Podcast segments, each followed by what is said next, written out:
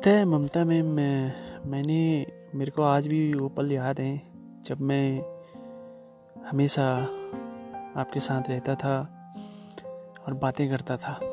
अच्छा लगता था मुझे आपका साथ, और आज भी मैं आपको दिल से मिस करता हूँ। अगर आपको लगता है कि मैं अच्छा हूँ और मेरी कुछ भी अच्छी बातें याद आती हैं तो प्लीज़ मुझे एक बार कॉल ज़रूर करिएगा। क्योंकि कहीं ना कहीं दिल में एक रहता है कि यार हाँ मतलब एक फीलिंग आती है कि कोई मुझे भी बात करे या फिर मेरे से भी बात करे या कॉल करे। सो so, अगर आपको ये ऑडियो अगर पूरा सुन रहे हो तो मुझे बात ज़रूर करिएगा। Thank you